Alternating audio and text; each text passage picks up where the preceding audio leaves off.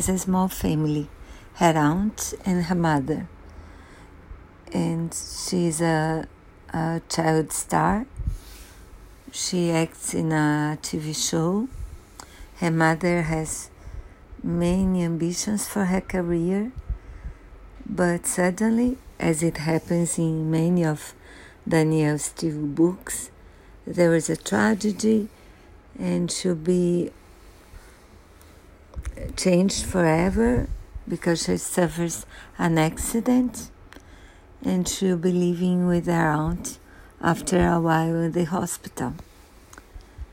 You know, Danielle Steel has many problems in her books. They are a bit repetitive. They are also they are also